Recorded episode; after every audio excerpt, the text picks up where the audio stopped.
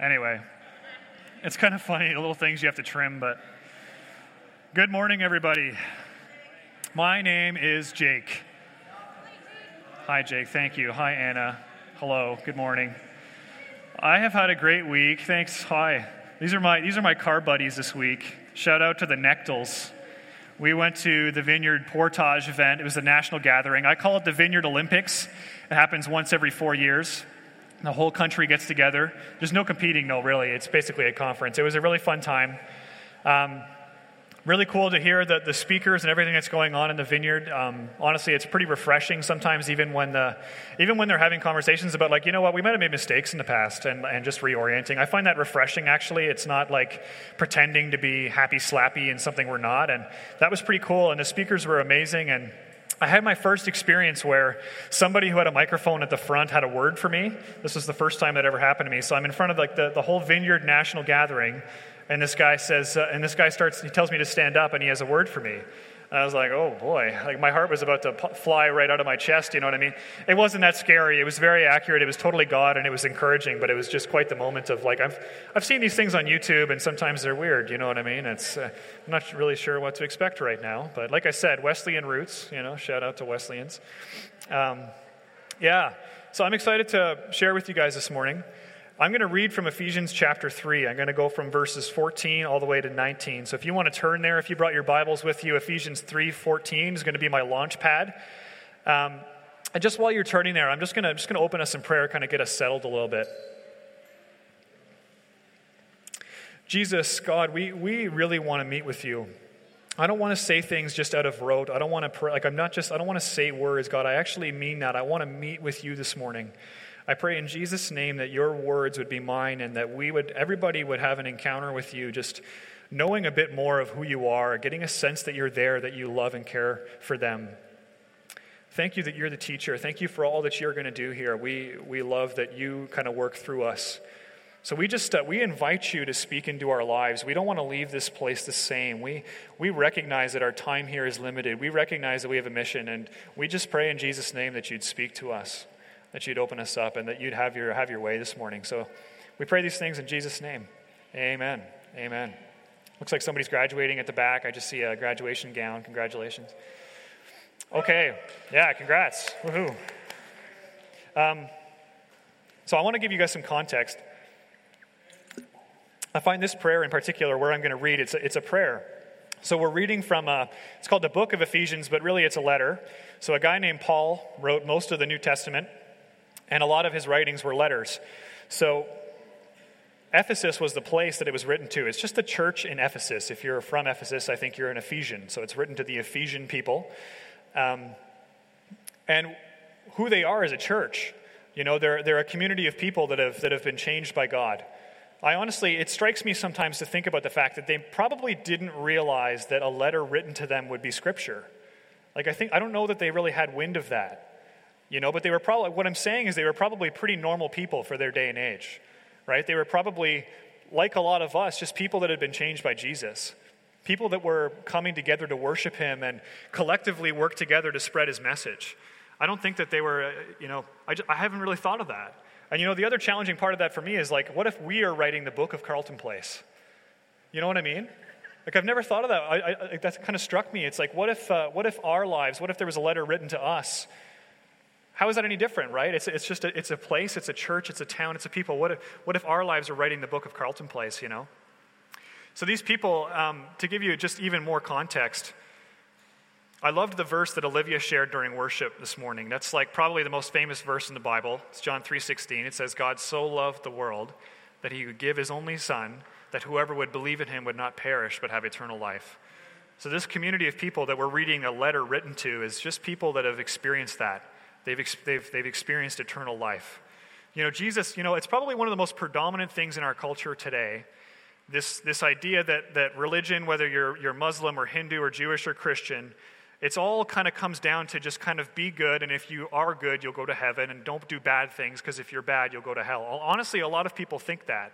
We have a lot of churches per capita, but a lot of people think that that's really all that religion is, and it doesn't matter as long as you're kind of just trying to be good. And some people stick to their way because of tradition and culture and family, right? But Jesus walked around, and the book of Matthew summarizes his message. It says that Jesus walked around saying, "Repent, for the kingdom of God is near." So when people think that religion is just about, you know, a, a reminder to be moral and one day you'll go to heaven, Jesus said something very different. He said the kingdom of heaven is near. Christianity teaches us that we can taste the kingdom of heaven in our lives today. Not in its fullness. There is something that will be fully consummated in, in, when we die in the afterlife, but he, t- he taught us that the kingdom of heaven can be experienced today. We can abide in Christ today. That's so, that's so different than just try and do good and hopefully you make it to heaven when you stand before the judgment seat. It's so different. The angel, when Jesus was being born, said, "Behold, I bring you good news of great joy." And to me, that's good news of great joy. I don't find it that encouraging if, if it's just some kind of system where if I'm good enough, I'll make it. But it's good news to me that God loved me so much that he would give his only son to restore me back to what I was created for. That's so crazy to me. The other, the other part of it is that there's a verse in Romans three that says, "For all have sinned and fallen short of the glory of God." So some people get caught on that idea that, do I really need forgiveness? Like, why do I need a savior? Like, is God saying I'm not being good enough? And we kind of get in this mode where it's like, well, I'm not as bad as that guy, you know, and it's a comparison thing. But I think we're missing the other half of that verse. We've all sinned and just fallen short of what we were created to be. It's not that everybody was as bad as Hitler. Like, that's not the conversation to have. The conversation, the truth is that we've all fallen short of where we were created to be. We were created for the kingdom of God. We were created for his glory. It's amazing. These people are people who we're reading about today. This letter written to them is just like us, people who have encountered that for real, that the kingdom of heaven was something for real. And I didn't want to get any further without letting you know that that invitation is for you today. When you're forgiven in Christ, when you, when Jesus said, he summarized his message, "Repent, for the kingdom of heaven is near." Repent means change the way you think. Turn from the way that you are living, because a life of closeness with God is available to you.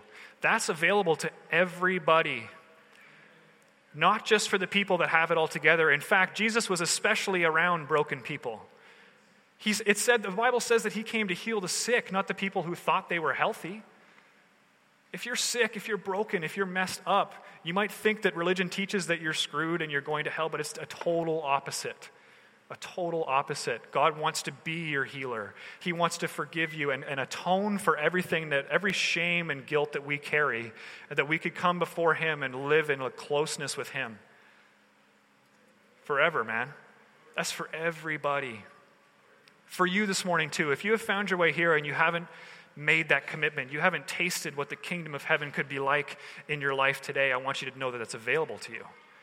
You can talk to a friend, you can talk to Jesus on your own, you can talk to me, but that invitation is for everybody.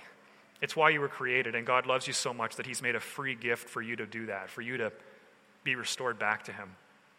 So I wanted to provide that context. I didn't want to get any further than that. That's That's what the community we're reading about is gathered around. So I'm going to go ahead and read. So we're reading a prayer in a letter to a, to a church. This is what Paul says to them.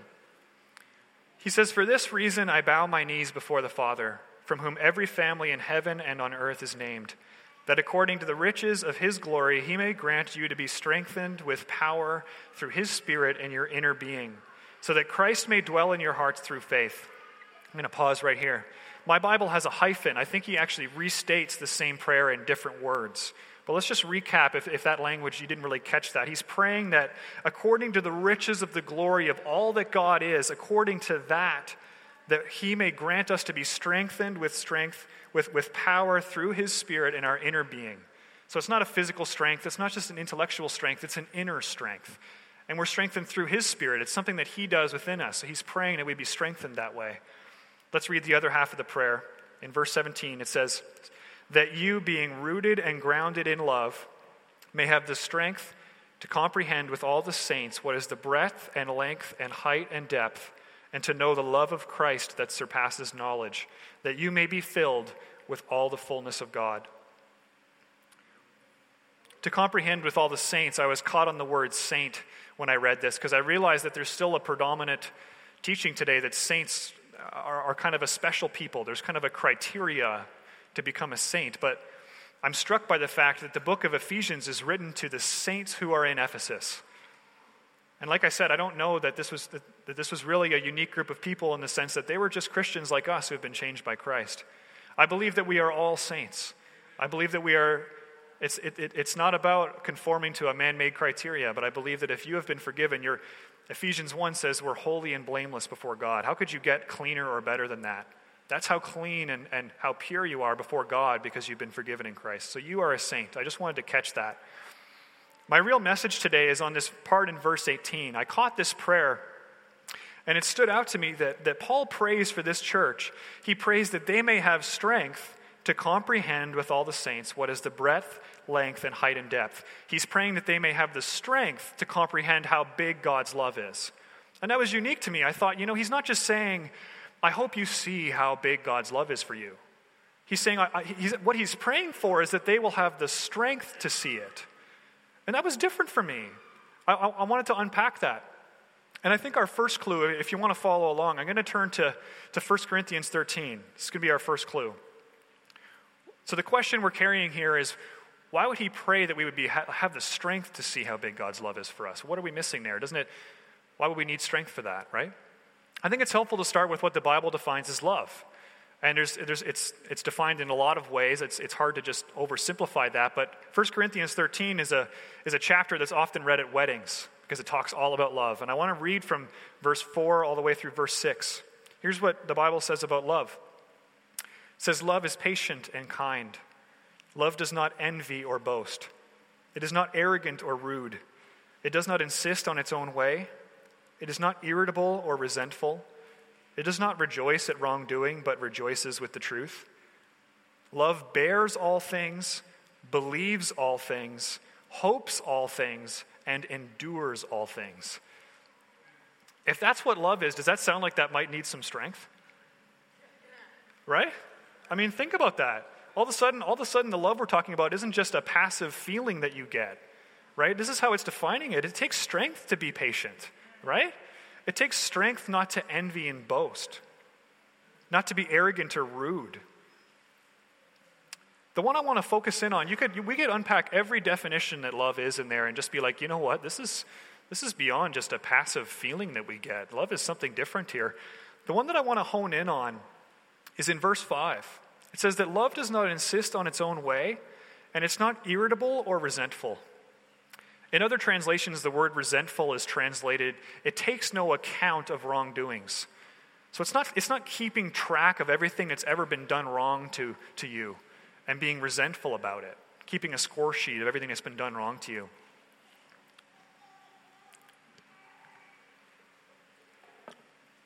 I was struck by this. Philippians two says that Jesus counted equality with God as something not to be grasped. I don't know if you know that verse, but if you think about Jesus' life, okay? Just think about his life with me for a minute. Jesus had the kind of life that made tax collectors go and return all the money that they embellished. That they embezzled? Embellished? Stole? Embezzled. Embellished. Jesus had the kind of life that made tax collectors who were embezzling money go and return all of it. Jesus had the kind of life where, where prostitutes and broken people were flocking around him. The religious leaders of that day, I don't know that they had the same effect on these people. Jesus went around healing the sick, performing miracles. He fed thousands of people with like food for five. He raised people from the dead.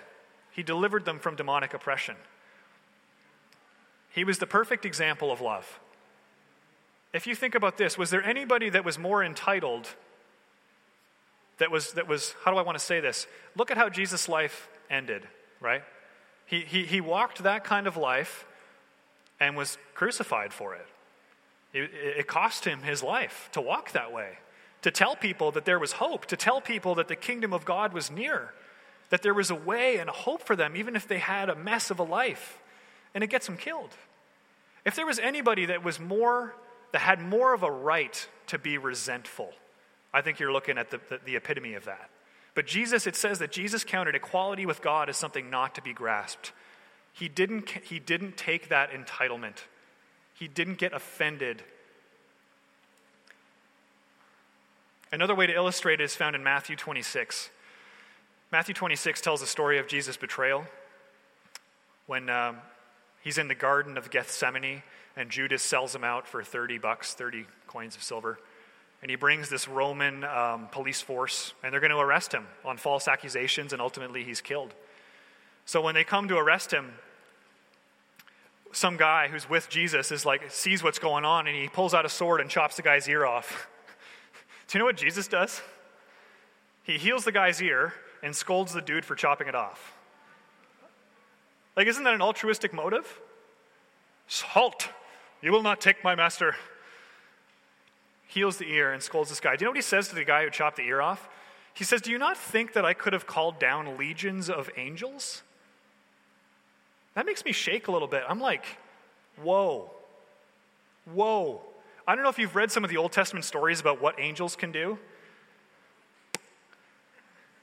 It's nuts. If he had called down legions of angels against that band of Roman police, I'm putting my money on the angels. Okay? Do you get a sense of the power that he had access to, that he was entitled to, but counted it as something not to be grasped? He had the, he had the choice. The question for us, if this is the definition of love, is where, where are we living entitled, right? Where are we counting what we're entitled to as something to be grasped, right? You see, there's the reason I think Paul prays for strength is that when you see how big God's love is for you, the way that you would live in light of that love is very different. All of a sudden, you you choose not to take that entitlement. You choose to take the high road. You choose to not count these things against you. You don't get resentful out of love. Jesus on the cross, when these people are killing him for nothing, he says, "Forgive them, Father. They know not what they do." He's praying for them in that moment. He's being crucified and he's thinking about them. Whoa, you know? When you see a love that big, the way that you would live in light of it is very different. In fact, Jesus says it very sharply.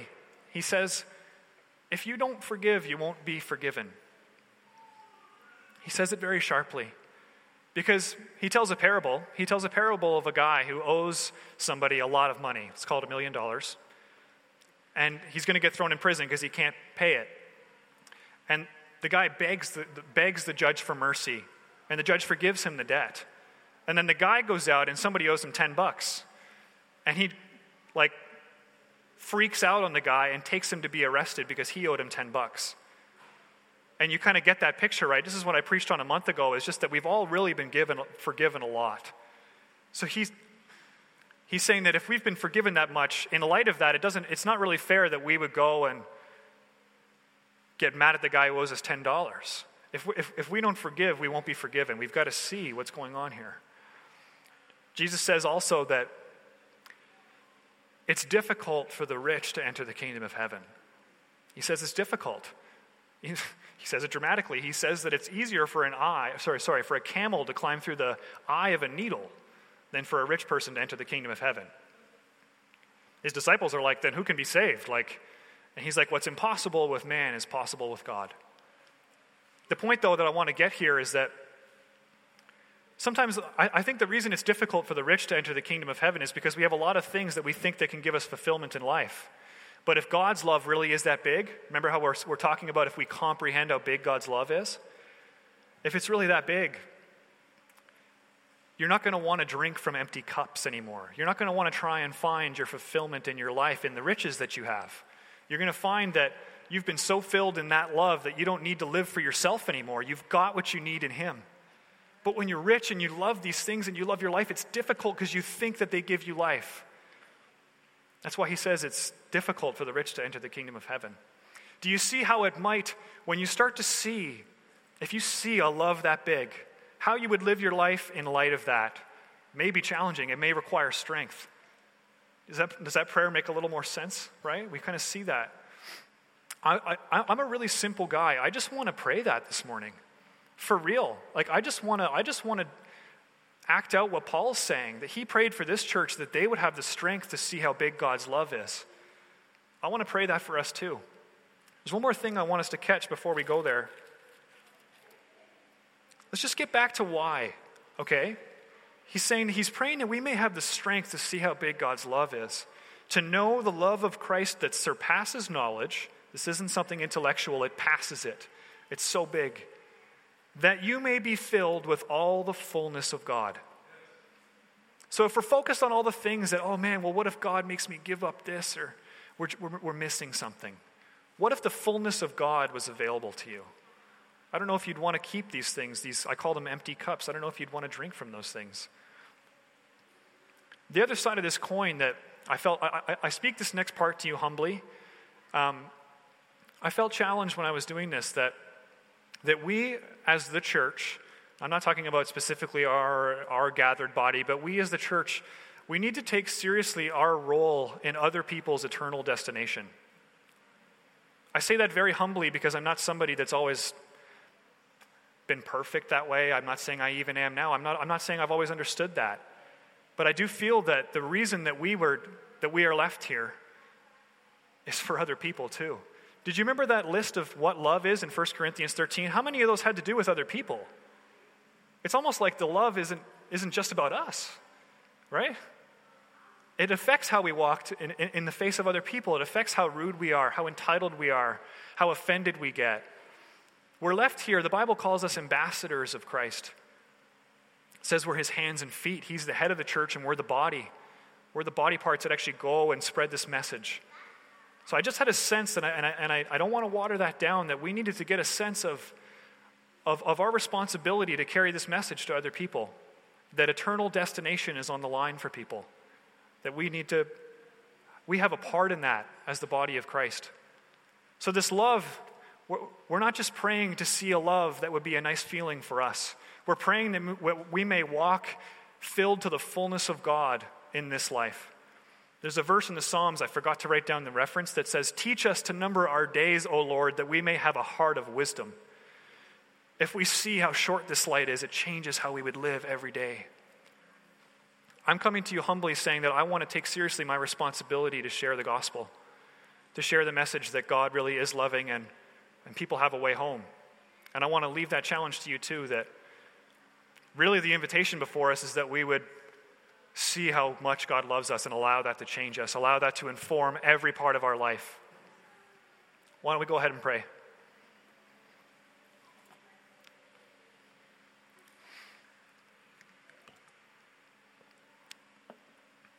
God, I'm asking for strength.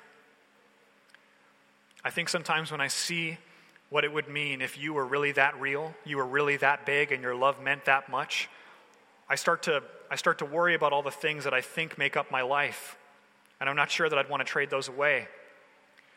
But Father, I pray for strength. I pray the strength to, to take, to dare to ask you to show us how big your love is, the breadth and length and the height and the depth. I pray that I would know the love of Christ that surpasses knowledge. I thank you that in this same prayer you say that we are strengthened with power through your Spirit in our inner being. This isn't something that I, we are abandoned on our own to do, but you long to strengthen us by your Spirit in our inner being. I invite you now, Holy Spirit, to come and to fill your people with strength in their inner being.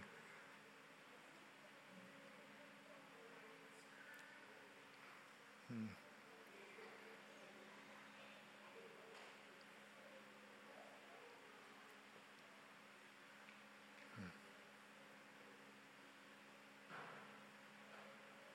Thank you for your peace.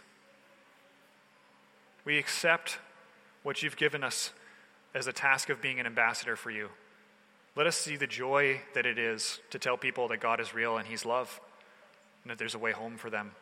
Don't let other parts of our lives trump that anymore. We repent of letting fear speak louder. We repent of seeking our own. We want to carry this message and number our days and walk in wisdom. We want to know how loving, and we want to know you more, to share the gospel, to make disciples of all nations.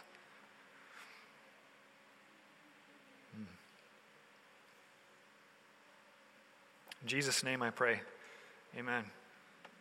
I think I'm pretty much done. I just wanted to share one more thought to you. I said earlier that there's a lot of churches per capita, and there really is in our country. There's a lot. You can find a lot of church buildings. You can find a lot of congregations, a lot of different beliefs. Dane and I prayed for a guy on the streets this week when we were in Montreal, and he didn't know we were sharing the gospel with him. We were telling him that Jesus loved him. We wanted to pray for him. He had a pain in his knee. We wanted to pray for his knee. And he wanted some food. And we, long story short, what struck me about that conversation is that we asked the guy if we could pray for him. And this is a guy who's gone to church his whole life. He grew up Russian Orthodox. He's gone to church his whole life. You know what he asked us? He said, well, where do we have to go? Do we not have to go to a building? Do we not have to go to a building to pray? Blew my mind a little bit. There's a lot of churches around, but sometimes I think there's a narrative, there's a belief in us that, like, you remember that old, like, like you got to go to Africa to share the gospel and be a missionary? You know what I mean? I'm, we just met a guy on the streets who, who's gone to church his whole life, and I don't know that he's really heard the true message of Jesus. He doesn't know that he can talk to God on, on the streets. He thinks it's, he thinks it's about the church building. He thought he had to be in a building to pray. How common do you think that really is in our society, right? Probably more than I've realized, you know what I mean?